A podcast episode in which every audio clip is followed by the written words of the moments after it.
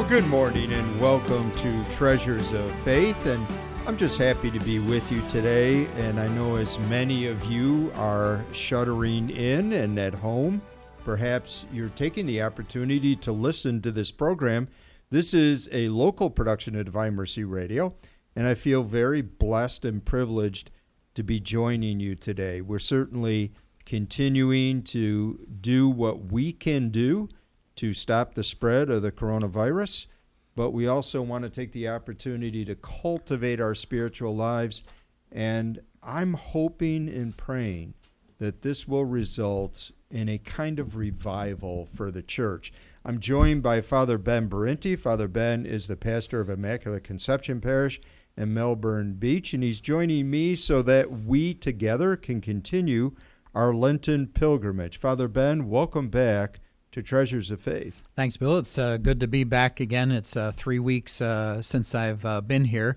Uh, just to share with your listeners, uh, in addition to everything else that has been going on in us and our world and our church, my mother, Bernadine, passed away a couple of weeks mm. ago. So I mm. had to travel to Ohio for um, her funeral and, of course, celebrated that with my dad, my brother, and my sister under very strange circumstances. But um, so uh, I'm grateful to many, many people in my parish community, my religious community. Lots of folks uh, showed really their kindness and continue to do their kindness and support to me.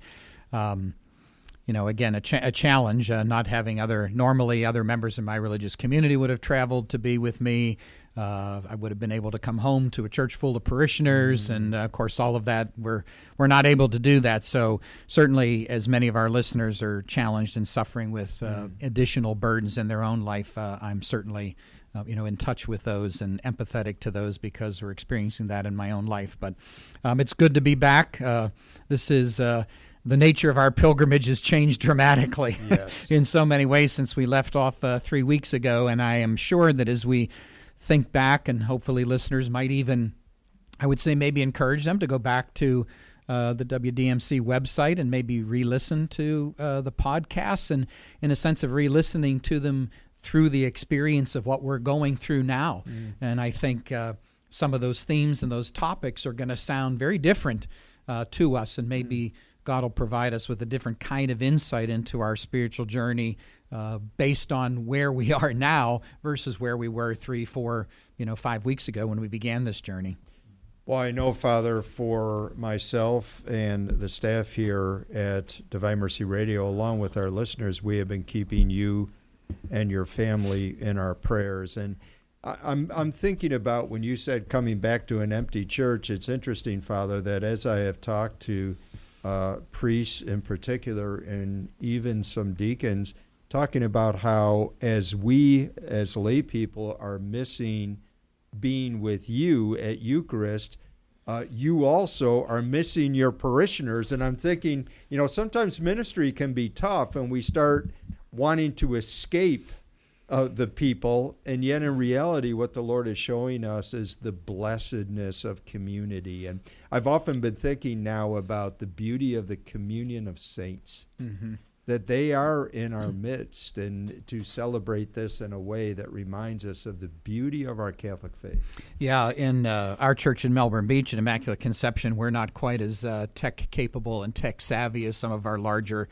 uh, brothers and sisters around the diocese. So we're just doing what we, we can do. So we're not live streaming or FaceTiming or anything else, uh, our liturgy. So since I have been back, um, as we continue to celebrate uh, the Mass as I have been celebrating it in church uh, to an empty church.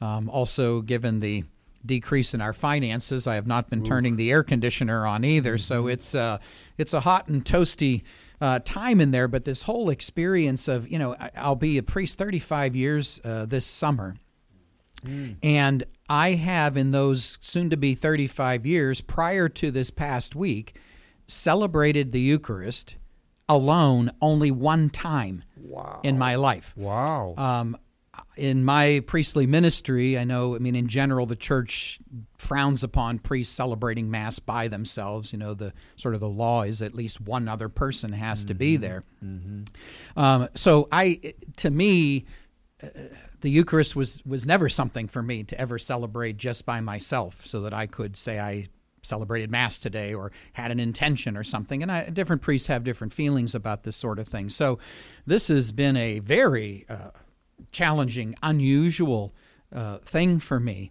uh, on many many uh, levels because at the heart of as we will see today in talking about the paschal meal uh, the absence of of community um, you know, we have been talking about uh, people sharing in spiritual communion, and and I'm I'm happy to see and to hear from people. Uh, this is a painful way of being in communion, but it's it's something that the Lord does uh, provide for us. But mm-hmm. you know, the truth of the matter is, the body and blood of Christ were never meant to be spiritual in the sense of something you just think about or you feel in your heart. This is take and eat, take and drink. So, you know, for all of us on on many levels. And I was thinking the other day as I was getting ready to. Um, to prepare for mass uh, in the church, I thought to myself, geez, you know, maybe it would have been easier if I was from the generation where Mass was conducted with my back to the people. Mm-hmm. then I wouldn't miss them so much. Yeah. uh, you know, oh, I hadn't even thought about that. Yeah, so I was thinking, you know, if you had been raised in a life of this was the standard yeah. way. I mean, you yeah. kind of knew people were behind you, but but really, they they their their presence in a sense didn't quite play such a visceral mm. role in in mm. the celebration of Eucharist. Well, you know, I am of a generation where. Um, I have celebrated the Mass ad orientem on a couple of occasions, mm-hmm. uh, not so much by choice, but I happen to be in a parish where this was the practice while I was mm-hmm. giving a parish mission there. So I complied with the uh, with the uh, you know protocols of the parish. Mm-hmm. So, but I did. I thought to myself, "Is no, this is so central to be literally surrounded physically." Uh, corporeally with the body of Christ. And so um, it's a challenge, certainly, for all of our listeners, for so many people and unable to receive the physical body and blood of Christ uh, we priests and occasionally some deacons and maybe a few others who are assisting in music, you know, during these days of closure, um, have been able to literally share, take and eat, and take and drink. So I, I certainly don't take that lightly. That we share a, a grace that so many of our people um, cannot share in, but I will share with your listeners that as I have been consuming the body and blood of Christ, uh, I am doing so with everyone sort of in my mind and in mm-hmm. my heart who are unable to literally take and eat and take and drink. But it's uh, it's been quite a quite a ride, shall we say? I, I don't think that we genuinely appreciate God's intention for us to truly be one, Father. I mean, this is something I think you've been reflecting on, something we could uh, certainly talk about another day. Well, we are rejoining Father Ben on our Lenten pilgrimage and we've already uh, made a stop in the sense that we made our way up to Jerusalem. And we talked about the highs and the lows of pilgrimage. We spent a, a fair amount of time on that. And then last time, uh, we found ourselves in search of an upper room. And today, Father, I guess we're returning to the upper room. Yes, uh, sort of a good place to uh, come back to since that's where we left off three weeks ago. Um, and at that time, we were, uh, our journey was taking us uh, in search of the upper room. And we reflected on some of those uh, scripture passages in which Jesus says, Go and find the place for us to celebrate uh, the paschal meal, and, and how important it was for the Lord to gather his people in intimacy. And as I said, you know, now as we reflect on the situation of our life right now, not only our, our daily lives, but our, our spiritual lives, um, we are feeling the pains of not having a place of intimacy to really mm-hmm. come and be uh, together. And that's really what that upper room represented. Well, today, um, in our reflections, we're going to stay in the upper room, but we are going to move specifically to stop at the table of the Paschal Supper and to uh, reflect on that today the meaning of what the Paschal Supper, what does it mean to even call it that? What's What's the what are the roots of this this upper room meal? And then we're going to spend quite a bit of time reflecting on, you know, we talk about the Last Supper. We traditionally call this Paschal meal the Last Supper, but as you and I and our listeners know, this was not the last supper Jesus ever shared. Um, and in fact, he had shared many suppers beforehand, and all of those, in a sense, had a share in what happened at that so-called Paschal supper. So we're going to explore many of the meals that uh, Jesus had today, and then uh, finally um, we're just going to take a look at what's the meaning of table in our own lives.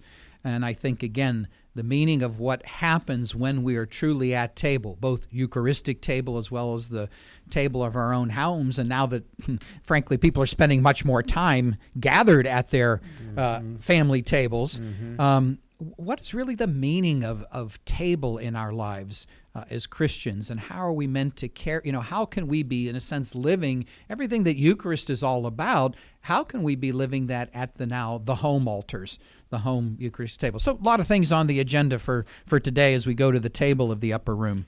You know, Father, we are in year A, which is the Gospel of Matthew, and one of the things that emerges from the text is, and something we may not as uh, Catholics have that great appreciation for is that Jesus is being portrayed as the new Moses. And so when we think about how Jesus ascends the mount and we think about Mount Sinai, we also think in terms of the whole concept of Passover and what actually happened back in the days of the Exodus that really do have a significance to what Jesus is doing in the gospel.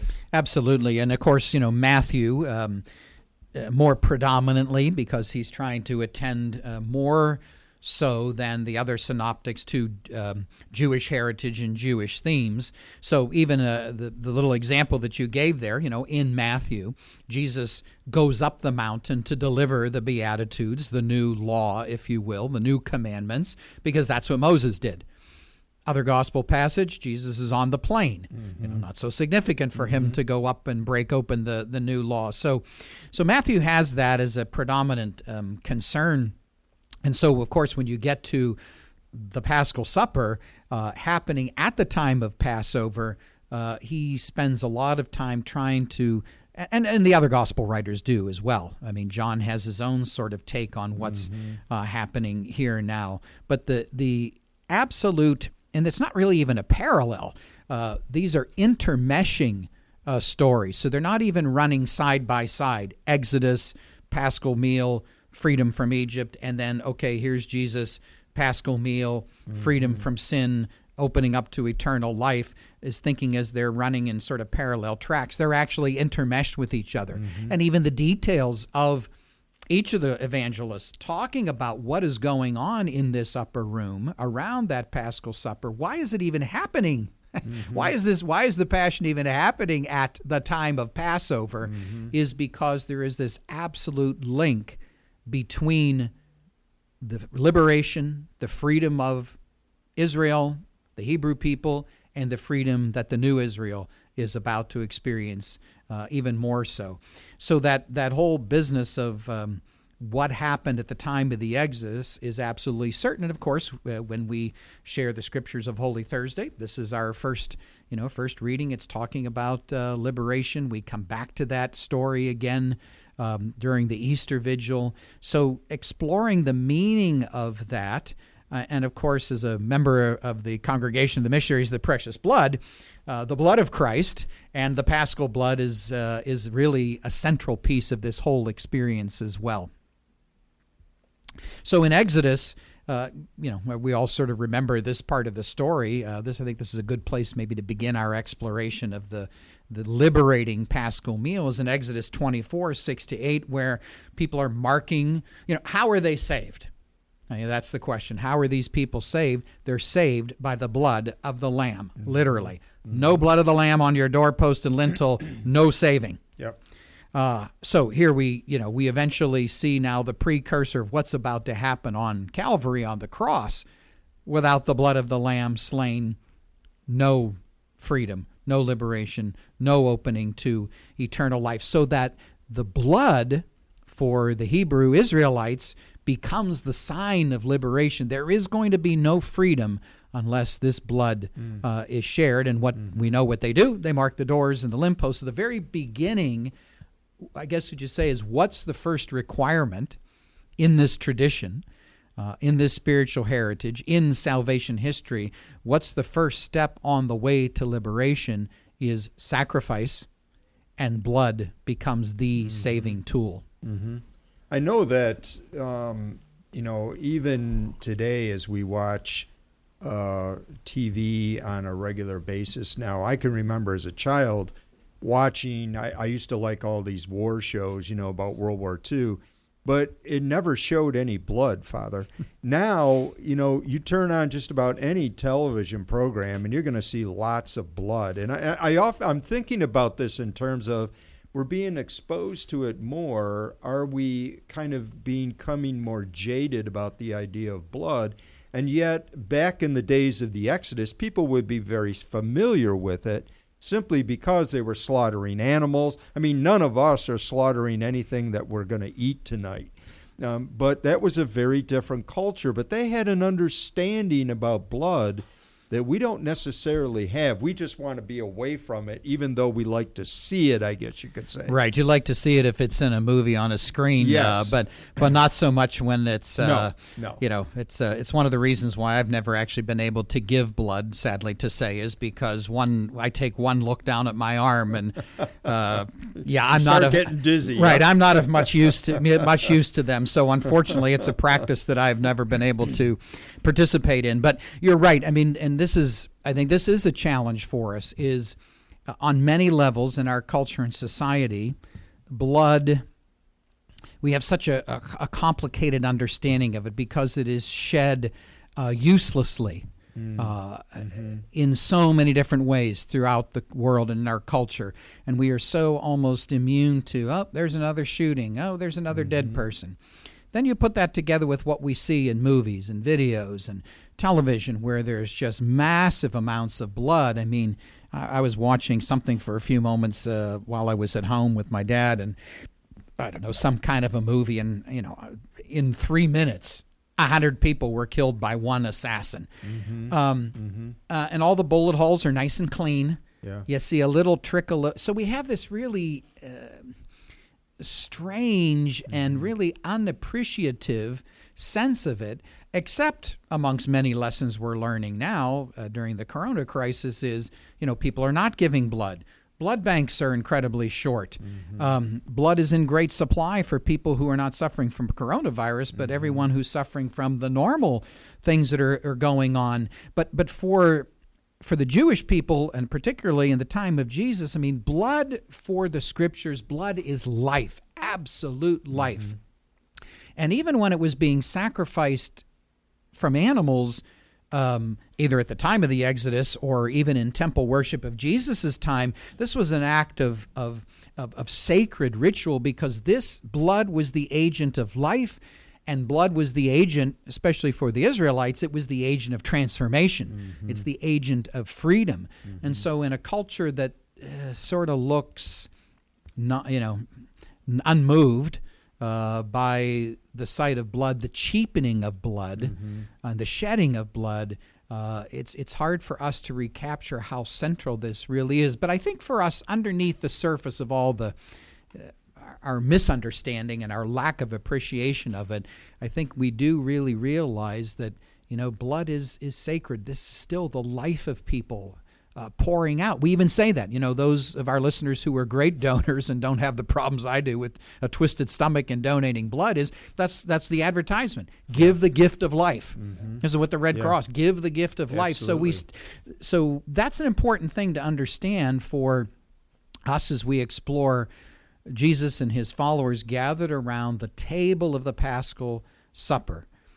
When the Israelites marked their doors, their lintels uh, with blood, they themselves, in a sense, were marked with blood. In fact, you know, recall Moses, uh, literally in Exodus, sprinkling Yes. blood earlier, Yeah. you know, or On the people. on the people themselves. Uh, we would have been horrified. we, yeah, we would exactly like been horrified by that. But so so for them, and you know, jumping ahead to our own uh, Eucharistic spirituality, to be marked with the blood is to be marked for life. Uh, it is a sign of life. So as these followers of Jesus are gathered around this table of the Paschal Supper in the upper room, yes, Jesus, uh, take and eat. This is my body take and drink, this is my blood. Blood is still the central theme here, even when Jesus is offering his body. Mm. Because think about what does it mean for Jesus to give his body to us? Well, for him to be able to give that body to us, it has to be broken and life has to be poured out. Mm-hmm. So, in a sense, body of Christ, blood of Christ, they're not visually they're two different mm-hmm. things. Mm. But when the Lord says he is giving his very life for us, body and blood are are intertwined because how is he going to give life through his body? Well, yes, he taught, he preached, he healed, but in this moment and in Calvary, the way he gives his body is a body broken, a body pierced, and it's that lifeblood to the last drop. Remember where only water comes out. There's nothing else to give. So I think as we, you know, just begin this um, we think of table as a time for meal, but before we get to that, we have to recognize that people gathered around this Paschal Supper, they're marked for life. You and I are are marked for life uh, because blood for Jesus's culture, blood is, and for Moses and his people, it was the binding force. They were bound together as God's people. They were bound to each other uh, by the, the shedding of, of, of blood, and even more so as Christian people. We are bound together. Um, b- the blood of Christ is still an agent of life and freedom and transformation for us as well. And I think, Father, it's in Luke where Luke talks about how the blood is the sign of the new covenant. So we have that reference again, taking us back uh, to the old, but finding fulfillment in the new. Right. I mean, it's it's fulfillment, um, and also another way of looking at it is. Uh, so I would say this, and certainly throughout all of the Gospels, but particularly in the Passion narratives, uh, everything is being done and and shared, and the experience is being described through the lens of all of the Old Testament, prophets, Exodus, and but then what happens to it is it all gets enlarged, mm. expanded, taken to mm. a whole nother level. So this is the blood of the new covenant. So what it mm. means is all the stuff about the old covenant and, and how the old covenant was brought about, that doesn't go away. Right. It's it means all of that plus And more. and more. And I think sometimes maybe as Christians we focus on the and more, uh, and we forget about what all the connections were prior to the and more. But I think to really grasp what does it mean for Christ to be the new Paschal Lamb slaughtered, you have to have some sense of what did it mean for the the Paschal Lamb to be slaughtered to save the people. All of that is still going on, but uh, magnified uh, with you, if you will, and and your reference there to yes, it is the new covenant. But as the church always teaches, it didn't absolve the old covenant like that. And okay, well that that served its purpose for X number of years, uh, this many centuries and millennia. So we're going to put that in the closet, and now we go forward. No, all of that is brought into the present, and then it's no longer a lamb from a farm. It's the Son of God Himself who has to endure the same thing that lamb. In other words, for that lamb to be saving for those Israelite people ready to be in flight, ready to be on pilgrimage, Yeah. the only way that lamb could be a saving uh, reality was it had to give its life. It had to give its body. It had to give its blood to be saving. So here is just blowing our minds and our hearts that this Lamb of God, who takes away the sin of the world, had to go the same way. You know, Father, as you were explaining that, I was thinking about how there are various people that are stuck along the way of that kind of timeline that you've given because the Jewish people, they're still back and they'll have their Seder meal or regard the Passover. Um, we as Catholics have, I think, a better appreciation for not only the old but also the new. And of course, we have the Eucharist. I was thinking about the world that I was in for so many years as a pastor, where we looked at the whole idea of the Last Supper, only thinking about it in spiritual terms. Mm-hmm. So you got people all along this spectrum that are stuck in one place or another, and yet I see us as Catholics keeping that balance with our sacrament. Uh, keeping a balance with an appreciation for the meal and the sacrifice at the same time. Although that's sometimes been challenged also. Yeah, it's. Uh, I, I, think you're right. I mean, we're. Uh, I think in everybody's uh, individual sort of outlook on the Eucharist and spirituality, we you know kind of as the church has always done for centuries, we kind of teeter totter between mm-hmm. Uh, emphasizing, overemphasizing, underemphasizing. Um, you know what what's really taking place here. But what what we share in common with the Hebrew Israelite Jewish people is that even today, when they are celebrating Passover, celebrating the the Seder uh, supper in particular, is they're recalling uh, God's actions in the past, but not for the sake of recalling them in the past they're not a happy memory. It's not like oh mm-hmm. some nostalgia, like you know many of us are suffering through a lot right. of nostalgia mm-hmm. of, uh, and we're not talking about nostalgia from our youth. We're talking about nostalgia from three weeks ago. Well, geez, I remember when I used to just go yep. in and and do this or so nice. Yeah, you know all that sort of thing. So so they, they don't do this for nostalgia because it's the understanding is that God is doing the same things, if not greater things, today. That's why we need to remember that. Mm-hmm. So certainly within the theology, spirituality of Eucharist, yes, mm-hmm. we are uniting today's Mass with uh, Christ's act on Calvary, but it's about God freeing and liberating people now, now. God feeding mm-hmm. people now.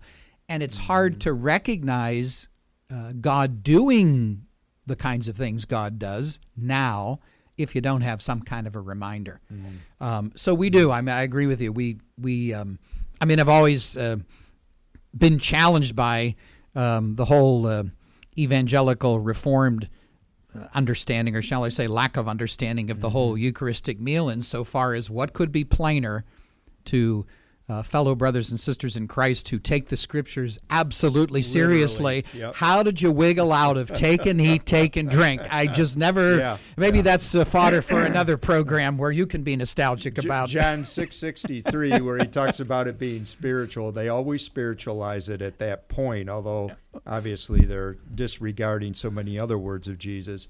Father, what is it about, um, especially I know Luke's gospel? It's almost like Jesus is always eating somewhere. and, you know, I'm thinking, I, I, used to think he must have been a good Baptist, you know, because of the way he likes to eat. But in reality, I've discovered, no, good Catholics, we're all about eating too. But again, to be more serious, it just seems as if we have these beautiful portrayals of Jesus with people around a table and it's not just about the eating, there's so much more that he is offering. Absolutely. And I mean, I think. Uh, what we like to explore now is uh, what often is referred to as Jesus' table ministry, table fellowship.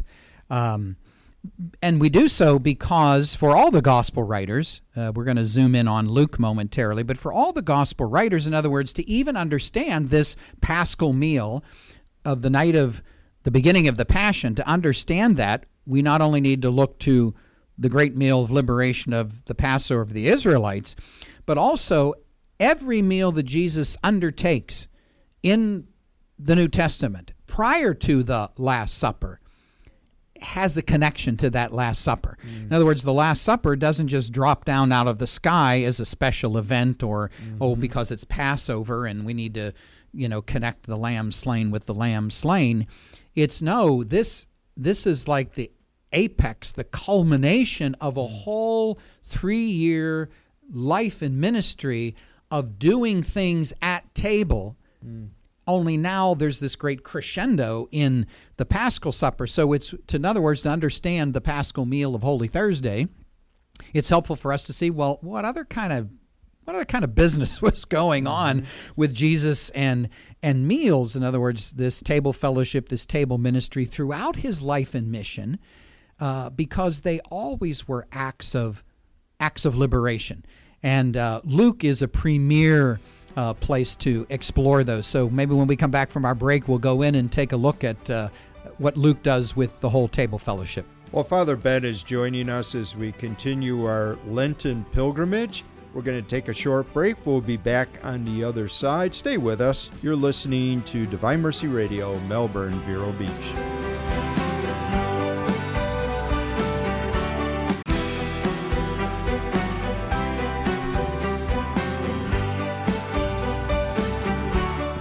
Welcome back to Treasures of Faith. I'm so glad that you are joining us today, and it's a real privilege to have Father Ben Berinti with us. Uh, many of you may know that he is uh, a rather accomplished speaker here in the diocese and around the country, I guess around the world also. So, uh, but Father Ben has uh, chosen to be with us for a Lenten pilgrimage. And uh, we have found ourselves in the upper room on our pilgrimage, and we've stopped around the table of the Paschal Supper, and we just began looking at uh, the different events, specifically in the Gospel of Luke and other uh, Gospel readings, that give us a sense about these many meals of liberation. Father, help us with it. Yes. Um, again, you, you know, Jesus' meal ministry extends to all of the, the scriptures, and they are uh, all the gospel accounts and discussed in a variety of different kind of ways. But Luke, um, Luke is the premier uh, meal person. So uh, even though Luke was uh, Jewish, um, I always think of Luke as he is actually really Italian because it had something to do with you know you, you, you can't do anything unless there's food and plenty of it. So when you look at the Gospel of Luke as a whole in Luke, there are 19 different meals mm. that Jesus shares. Mm. So it's a great place to look at and explore mm. more specifically. And I will share with us a little bit later on. Well, d- did Luke just love to eat? Um, no, this is part of the overall mission of Jesus from the very beginning, and meals play a very special role in there. So, uh, again, in the Gospel Luke, 19 meals are talked about. 13 of those meals in Luke are unique to Luke. Mm. So, six of those meals, wow. you will find the circumstances of the specifics of that meal or the hmm. presumed meal that's taking place. In other words, sometimes Luke will actually talk about the like what's happening during the meal. Other times it's it's sort of by reference. Oh, he is he's at the home of Martha and Mary and Lazarus eating. But 13 mm. out of the 19 are only found in Luke.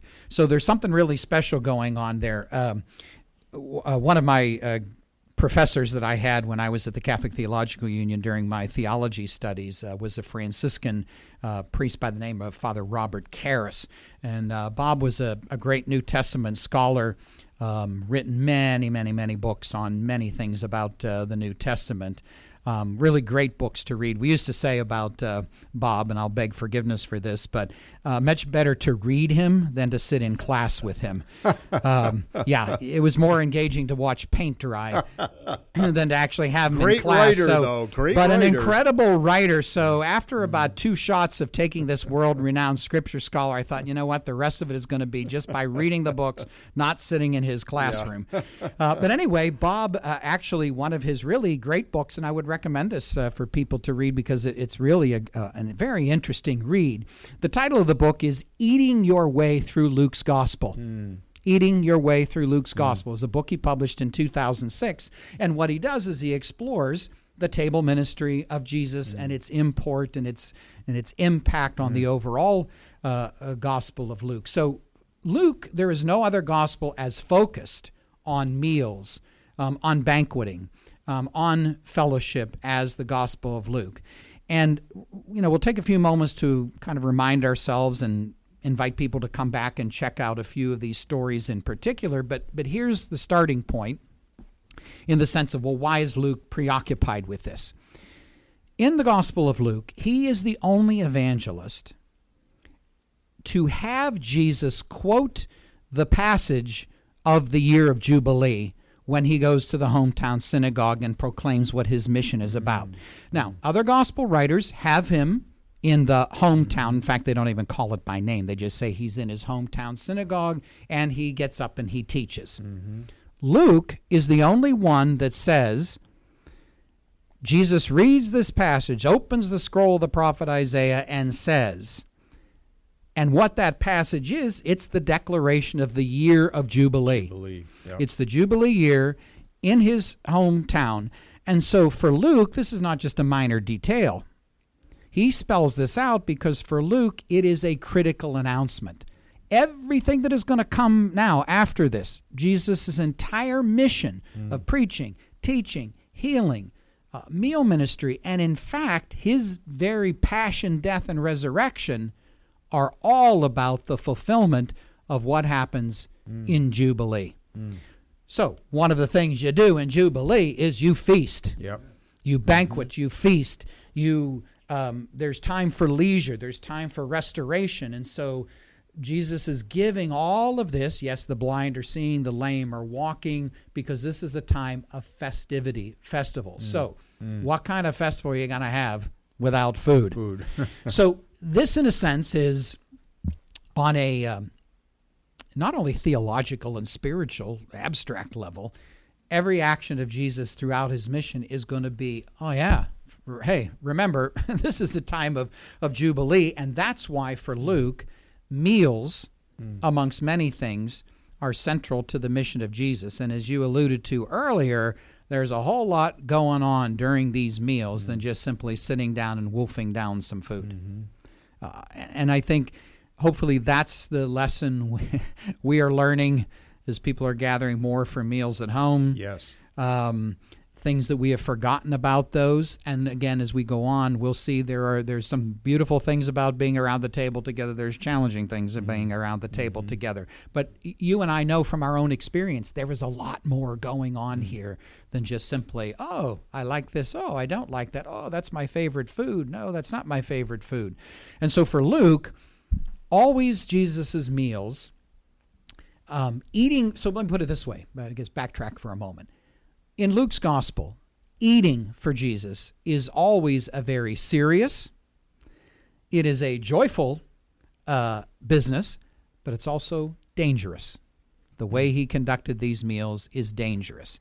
Uh, even Matthew tells us that. Luke also tells us that. What was Jesus' reputation? He's a glutton and a drunkard. He's excessive. He ate and drank, especially with notorious sinners. So, so when Jesus sits down for a meal, or invites somebody to a meal, or invites himself to somebody's house for a meal, th- this is serious business going on here. So it's worth our our while to, you know, look at a couple of these stories to see. Okay, yeah, now that I think about that, this makes sense. But we can all identify with the table ministry of Jesus because everybody eats. You know, it doesn't matter how wealthy or poor you are, even though if you're poor, you might have rice and beans or whatever the case may be.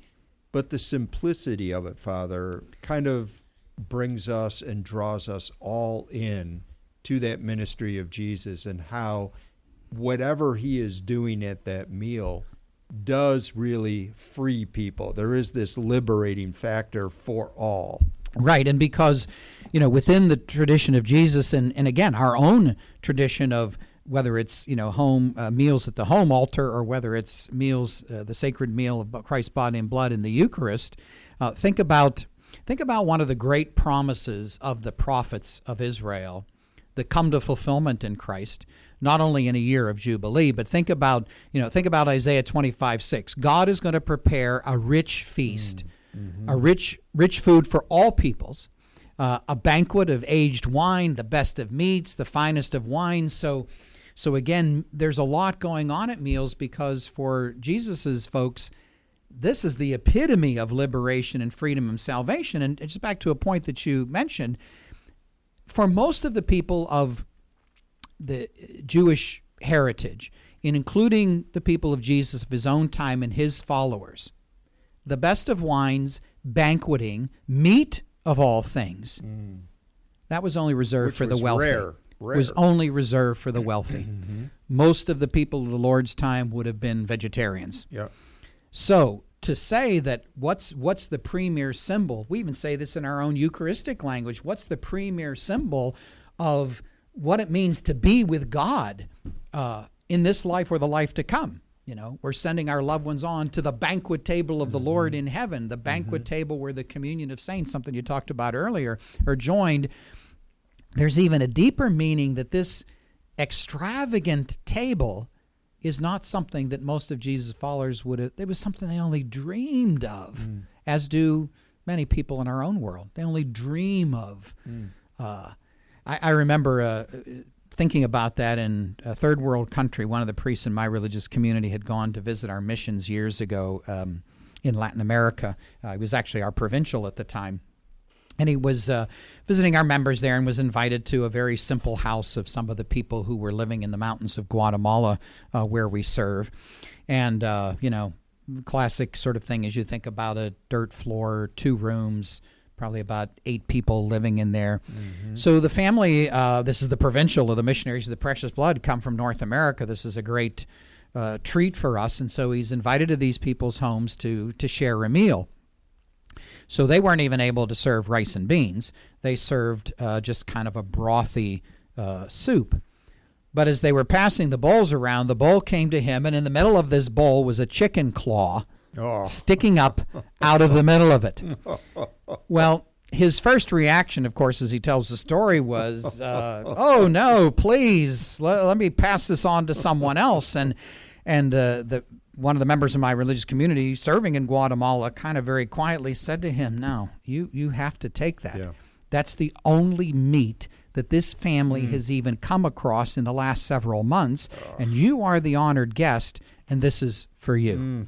So he he ate it in that in that spirit. But I, mm. I, tell that story because it, you know, it's it's jarring, but it reminds us of we're used to, you know, even now in our time of crisis, you know, we're still going to the stores and right. we're still buying what we need to buy. Maybe a little less yogurt than you had a couple of weeks mm-hmm. ago, but uh, so these meals of liberation were occasions of great extravagance, and Luke often tells these stories within the context of extravagances going on. Mm uh, on many different levels mm. forgiveness, uh, welcoming back. Because uh, my point is from the Old Testament on, meals were a time for people to be at one.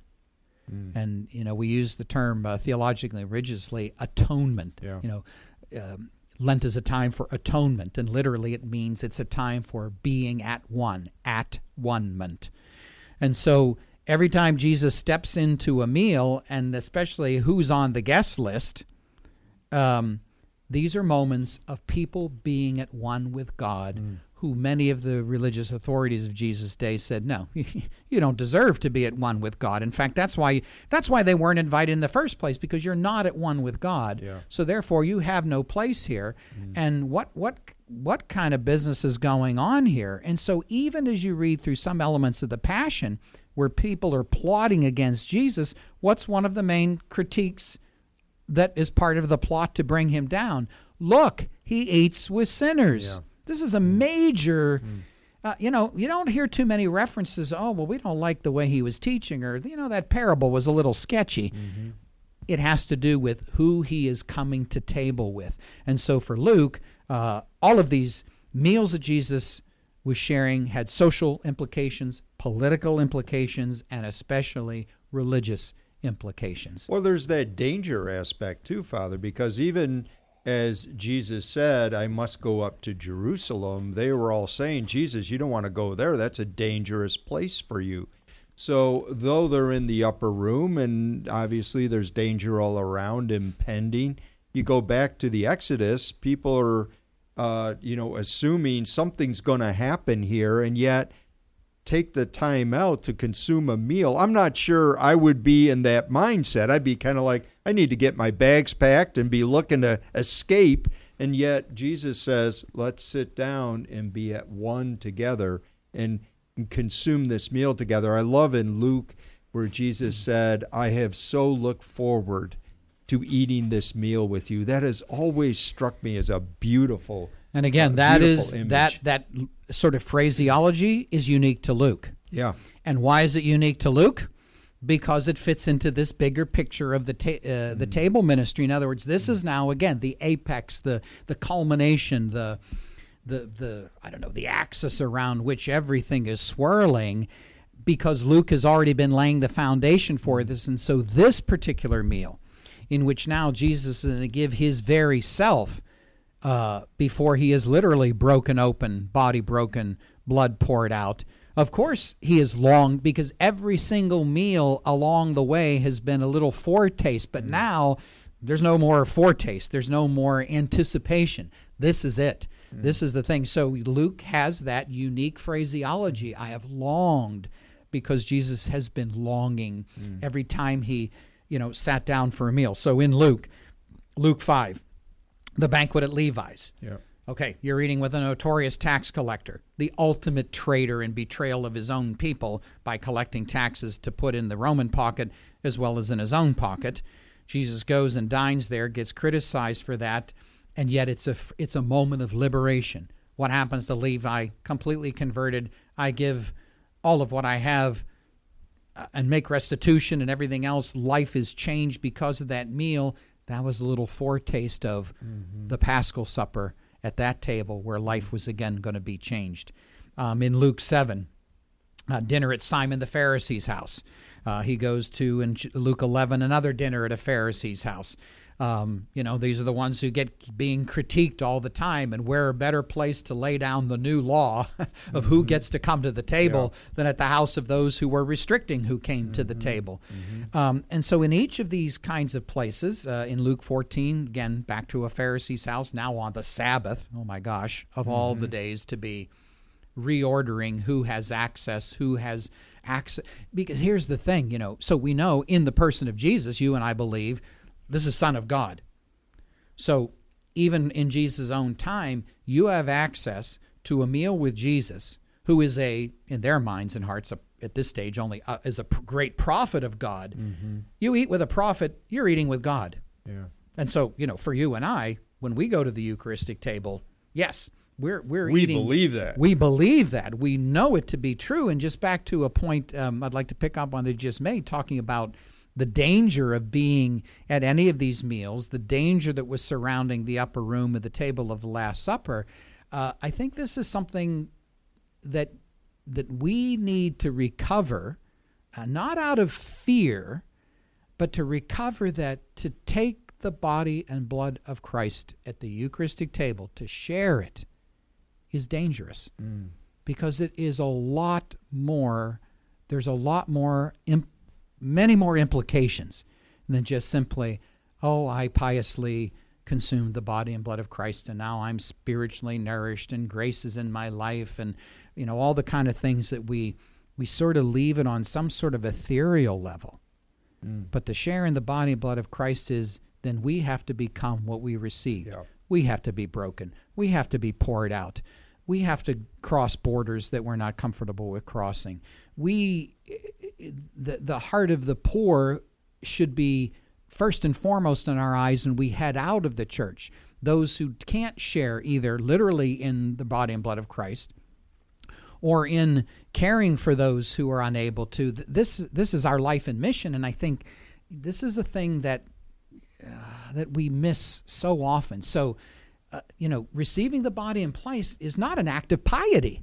Right. Uh, it's a yep. dangerous act yep. because it has. If it, let me put it this way, and, I, and maybe this is a little strong to say, but if it, if I don't sense some danger in going forward to sharing the body and blood of Christ, or as I'm presiding at these liturgies and I'm consuming the body and blood of Christ, if I don't feel there's a little danger mm. because of what this means now, what this implies, what it requires of me, then somehow, as Paul would say, we're receiving in vain. Mm.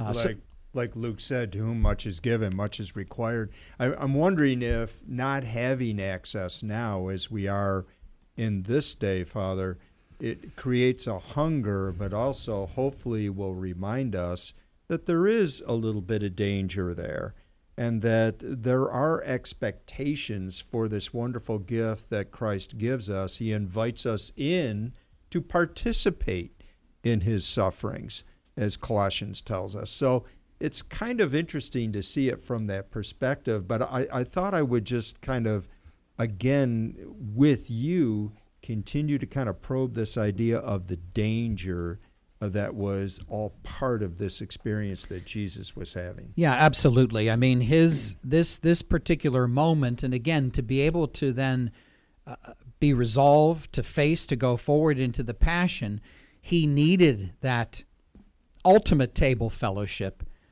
because everything else now flowed out from that. Mm-hmm. So this upper room, a place of intimacy, and I think this is what is it's painting me, and I'm sure painting so many of us. We we are not having this intimacy around the table of the Word and the table of the Eucharist in the ways that we're normally used to.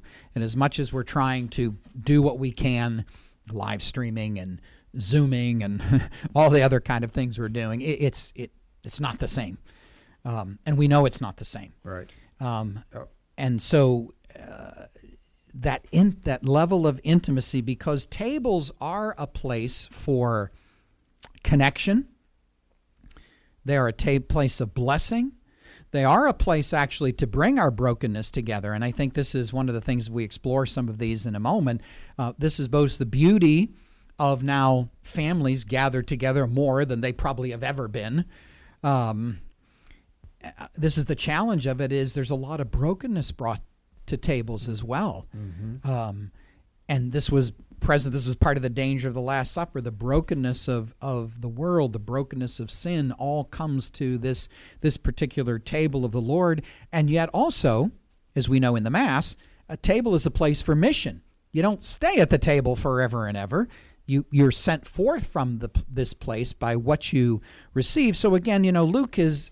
I guess the, maybe to close out on Luke is you know one of the great themes of of Luke is the mercy of God.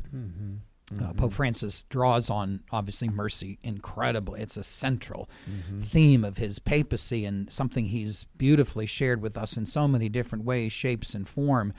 Um, and and Luke, for Luke, the supreme symbol of God's mercy, of God's forgiveness, of reconciliation, of at-one-ment are these meals, and they are pre-resurrection. And where does Luke have the Lord pick up soon as he is risen from the dead? He's back at table Back at again table. because this is the supreme place of, of, of coming back together again. So we know then in our own life experience, uh, tables, Eucharistic table, but also the tables of our own homes, they're places of connection, they're places of blessing, they're places of brokenness, uh, but they're also places of mission. So maybe we can kind of in our closing moments explore that a little bit. I mean, Father, do you think that most of us, as uh, Credo Catholics, we think of when we enter the church, we see the altar front and center, and yet we're talking about it in terms of being a table. Kind of interesting that we kind of go back and forth on that. It really is both. And yet, we look at the idea of an altar, it's always a place where man has met with God. And so we have that aspect of it, but we see it more, I think, intently in terms of a table because of the personal relationship with the Lord and obviously with Jesus. Right. And again, you know, within our Catholic uh, spirituality, Catholic theology, um, again, in history, we sort of teeter back and forth. Um, and it's not a matter of either or. Oh, is that an altar or is it a table? It's both and, and it's a lot more than that. Uh, there are many, many things uh, that the that that physical um, reality in our church sanctuaries represents, and so we don't lessen it any way by because again, uh, altars were places throughout history um, in our own Judeo-Christian tradition, places of sacrifice. But w- the the reason that things were sacrificed and blessed there was so that people could be fed. Right. Uh, so there's even altar table is. Uh, you know, it's, it's not a matter of I have to choose between, or somehow we lessen what goes on there uh, by calling that the Eucharistic table. It should be the altar, and it should be glorious, and it should be um, everything else. Well, not not necessarily. Uh, it's serving the same purpose. People are, as you say, meeting God there. God is doing things for God's people there. Uh, in a variety of different uh, different kind of ways, and again, we don't lessen it by saying this is the Eucharistic meal because, again, at meals, many things are happening. The least of which often is, as much as I enjoy food, is the consu- consumption of food. Um, it's what else is going on there. There is a New Testament scholar uh, once wrote that you know when Jesus himself, which I think is an interesting way of looking at it, when Jesus himself wanted to explain to his disciples, you know what this forthcoming death, you were talking about earlier, you know what what this danger, this this crucible that he's now finding himself in, when he wanted to share with them and share with us, what is this death going to be all about? He didn't give them a theory. He didn't tell another really great parable. He gave them a meal. He gave them a meal because sharing at table nourishes us, binds us physically, spiritually. So at the table of the Paschal meal with Jesus and his followers, at the table of our Eucharist, at the table that people are sharing now in very close quarters uh, in their own homes, um, people are being connected uh, and connected, especially as Catholics, through the Eucharist, connected in a way that no human meal, no human festival uh, could ever uh, connect us. And that's why we are continuing mm. to try to keep people aware of that Eucharist is still going on, despite their inability to be part of it in person. Why? Because this this is this is the binding force uh, of our our life, and I hope, as you had alluded to earlier, that it just makes our hunger mm. grow even more. And again, as I mentioned earlier, you know, I am privileged to be able to go to the altar to consume the body and blood of Christ when so many of my beloved parishioners, most all, cannot. But even as I'm doing that, I can tell you there's an incredible hunger yeah. in my heart, in my soul. Mm. And I would say that is present in every priest who is going into a darkened church, and even if it's being videoed or live streamed or whatever, uh, there, there's a hunger still. So even at the table being fed, there's still always yeah. this hunger. And and hopefully, Father, what we're going to see as a result is that perhaps for most of us as lay Catholics, we'll no longer have this kind of lackadaisical view about attending the Eucharistic feast and not only recover the whole importance of receiving Eucharist, but also recover the idea of we're also sent with a mission. Absolutely. And you know, we are, and I don't say this mildly or flippantly or tritely, uh, we are in a great fast. Yes. The, the, the church, in many places in the world, not only in our own country, but in other places, this is our great fast. The bridegroom is here, but we are fasting mm. because we've been put into a situation of not being able to consume the body and blood of Christ. And so this is a long, hard, painful fast, but yet throughout all of Scripture and our own spiritual traditions, the purpose to fast is so that we can come to the feast ready and willing and even more committed and more hungry than ever before. And I am sure this is going to be the case. The question is how long will that last? but but still that that hunger that hunger is there and uh, and the reason that we're being fed at the table and what that hunger is meant to do, and I think this is what we see happening, and hopefully can happen even more, is we are still a people in mission. Mm-hmm. The table is the place. You know, so Jesus at that Paschal meal in that upper room, that the mission is just beginning. You know this this this entering into his get up, let's go um, the mission is now becoming even more intense. And so when we are at the table of the Eucharist and even sharing table in our own homes with our families and friends or whoever we're able to share it with, the table is a place to be sent from. We are nourished for a mission. Remember, do this in, in memory, memory, of me. me. Be broken, mm.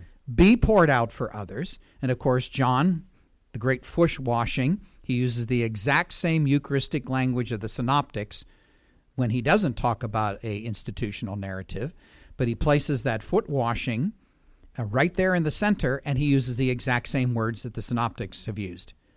When you do this, do this in memory, memory of, me. of me. So tables are a place for us to be sent in mission, absolutely.